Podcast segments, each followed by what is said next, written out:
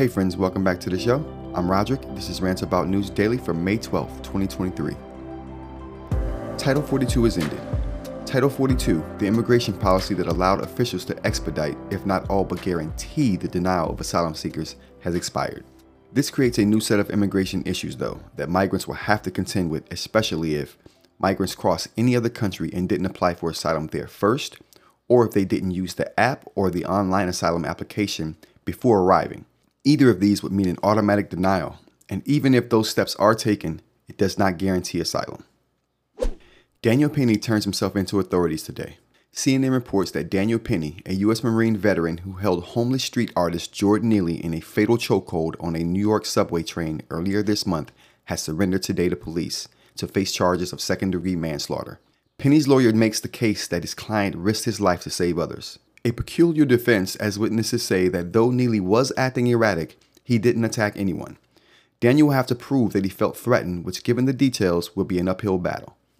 Elon Musk will name a new CEO of Twitter. In a tweet yesterday, Elon Musk hinted at naming a new CEO of Twitter. The tweet didn't go into detail other than to say that the person would be named later.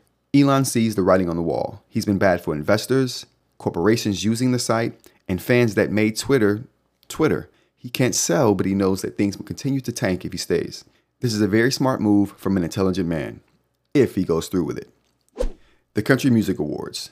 The CMA Country Music Awards, hosted by Dolly Parton and Garth Brooks, was yesterday, and the big winner for Album of the Year was Lainey Wilson for Bell Bottom Country. I'll bring this up because, for one, country's cool, and two, in her acceptance speech, she said something awesome.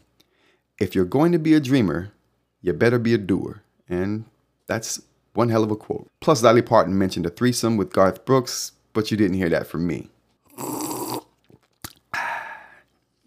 Google talked about a lot of stuff Wednesday. A lot of it I haven't wrapped my brain around yet, but I just revisited a portion of the presentation that I thought was very interesting. And it was about something called Tailwind.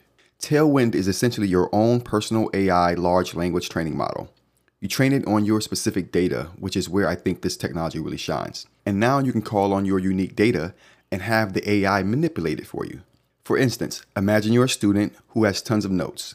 You can train the model on your notes, graphs, and relevant spreadsheets, etc. Then, when you want to find a piece of info, or better yet, have the AI kickstart your report writing process, it's all from your personal data, data relevant to that particular class or several classes. I can even see this helping content creators pull from their archives of video, music, and pictures then in natural language tell the AI what they want to find, even without labels. I think this is cool and could revolutionize how we find and store our own personal information.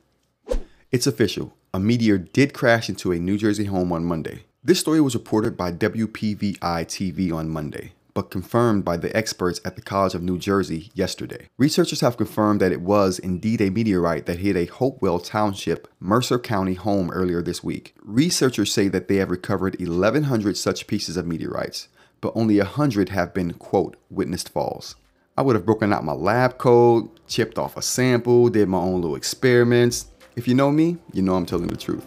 And since I've incriminated myself, I guess that's the end of the show. I hope you got some value for your time today Thanks for listening, and I'll see you back here tomorrow. Take care.